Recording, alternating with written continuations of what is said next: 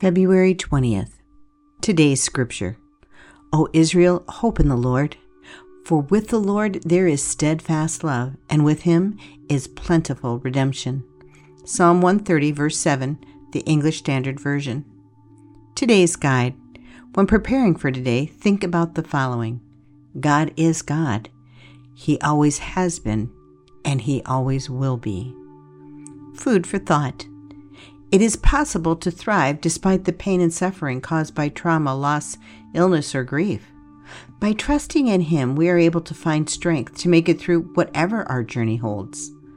God is God. He always has been, and He always will be. His redemption not only cleanses our soul, but also repairs broken relationships and transforms societies. Ultimately, His redemptive work will renew all of creation.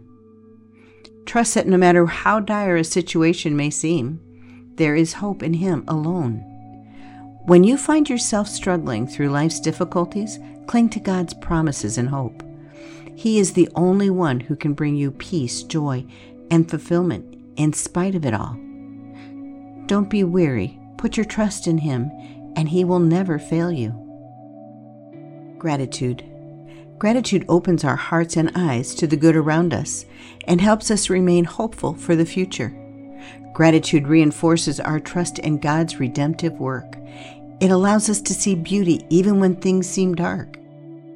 A grateful heart changes our perspective from one of despair to one of hope, reminding us that with God, all things are possible. By practicing gratitude, we cultivate an attitude of thankfulness in every situation no matter how amazing or difficult it may be. Our trust in God will bring forth opportunities for joy, love, and hope. This is what keeps us going and believing that better days are ahead. It's not easy to stay positive, but having a grateful heart will help us maintain our faith and trust in God. How has gratitude impacted your life, your walk with God?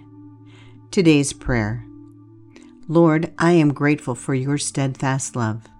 Help me to remember to extend that same love to those around me. Your love in and through me brings redemption to me and those around me. Let your love pour out and redeem this world. Amen.